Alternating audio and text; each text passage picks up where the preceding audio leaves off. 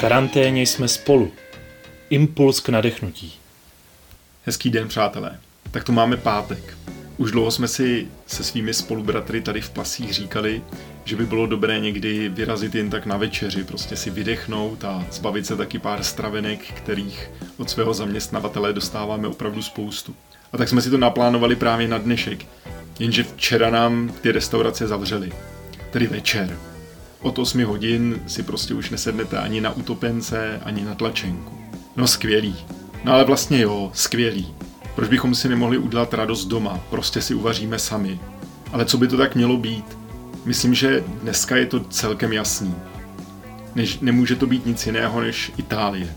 V těchto dnech se sice o Itálii mluví úplně všude, zapnete televizi, rádio, otevřete noviny, ale radost to žádná rozhodně není.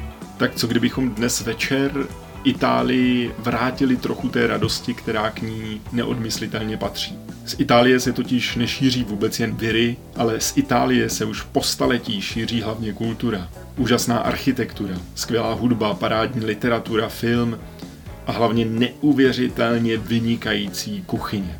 A tak co si dneska večer dáme? Jistě máte doma rýži. Musíte ji mít doma, když v obchodech není. Takže vytáhneme ze zásob rýži. Jakou? Zjistil jsem, že existuje spousta specializovaných druhů rýže jen na risotto, ale moje osobní zkušenost je, že čím obyčejnější, tím lepší. Žádný dlouhý zrno, žádný pitlíky, žádná rýže basmati ani jasmín. Prostě ta nejobyčejnější. A pak už jdeme na pravý risotto parmigiano. Je to taková úplně nejobyčejnější, nejjednodušší italská klasika, ale chutná skvěle. Recept jsem dostal od svého kamaráda Evžena, mimochodem Evžen byl i zakladatel nás misionářů oblácených. A tenhle recept je v naší komunitě už několikrát vyzkoušený, takže se vůbec nemusíte bát. Jak na to? Nejprve si musíme připravit vývar. Pro fajnšmekry by to mohl být domácí vývar, zeleninový, takže si nachystejte dvě cibule, dvě mrkve, jednu petržel, pokud možno i snatí, jeden celer, jedno rajče a pak vám bude už stačit jenom voda a nějaká sůl a pepř. Tu kořenovou zeleninu, kterou budeme mít asi všichni doma, očistíme a nakrájíme ji na velký kusy, stačí klidně na polovinu. Důležitý je, že ji nejprve na pánvi jen tak na sucho rychle e, opražíme, aby trošičku zhnědla. No a potom ji už zalijeme jenom vodou a necháme tak půl hodinky vařit, vývar dochutíme.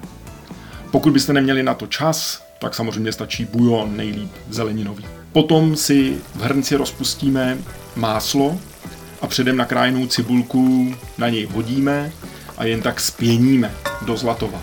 No a jenom na tu cibulku s olejem, nebo tedy s máslem, eh, nasypeme rýži. Obvykle se uvádí v receptech 80 gramů na hlavu, ale zkušenost z komunity, i když tady máme třeba mladý na víkend, říká, nebojte se, 10 deka, klidně i 12. Rychle tu rýži jen tak opražíme, zamícháme a zalijeme bílým suchým vínem. Musí to být suchý víno, aspoň dvě deci, možná, možná tři. A jenom necháme trošičku povařit, aby alkohol vyprchal. A pak tu rýži podlijeme vývarem.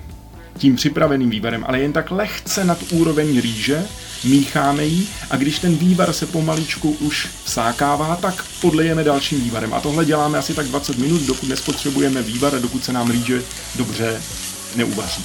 No a nakonec do risota dáme jenom trošku másla, zamícháme a hlavně parmazán. Musí to být parmazán žádný a jdám třicítka.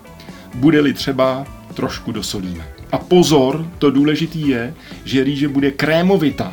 A ne taková ta česky sypká, nevím jak u vás, ale u nás doma kvalitní risotto bylo vždycky sypký. Ne, kvalitní risotto je krémovitý. To se totiž občas stává. To, co se nám někdy zdá být ideální, nemusí být vždycky to nejlepší. Třeba krémovitá rýže chutná překvapivě líp než sypka. Třeba večeře doma s rodinou, spolubratry nebo s přáteli. Samozřejmě v těchto dnech je pro jistotu nejdřív nezapomeňte přepočítat. Může být překvapivě lepší než v restauraci. A stejně tak i ta letošní postní doba, zvláštní postní doba, může být i za těchto okolností překvapivě hlubší než jakákoliv jiná. Tak lidi, bon appetito! A jestli recept vyšel, dejte nám to prosím vědět. Podělte se s námi, pište, volejte, sdílejte. Karanténě a všem virům navzdory. A hlavně se nebojte. Zjevení, první kapitola, 17. verš. Když jsem ho spatřil, padl jsem k jeho nohám jako mrtvý. Ale on nám nevložil svou pravici a řekl, neboj se, já jsem první i poslední. V karanténě jsme spolu. Nebojte se.